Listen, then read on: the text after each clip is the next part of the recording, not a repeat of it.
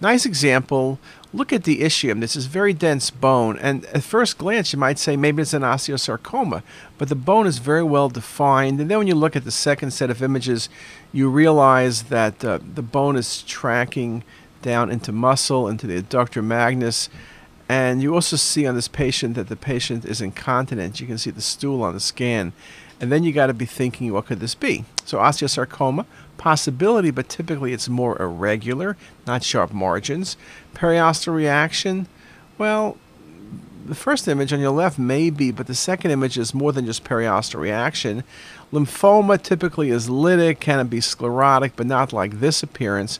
But this is a wonderful example of a myositis ossificans. Uh, most common in paraplegic patients, can also be due to patients who've just had trauma, but with paraplegic patients you get very extensive myositis around the joint space, and this is just a very nice example of myositis.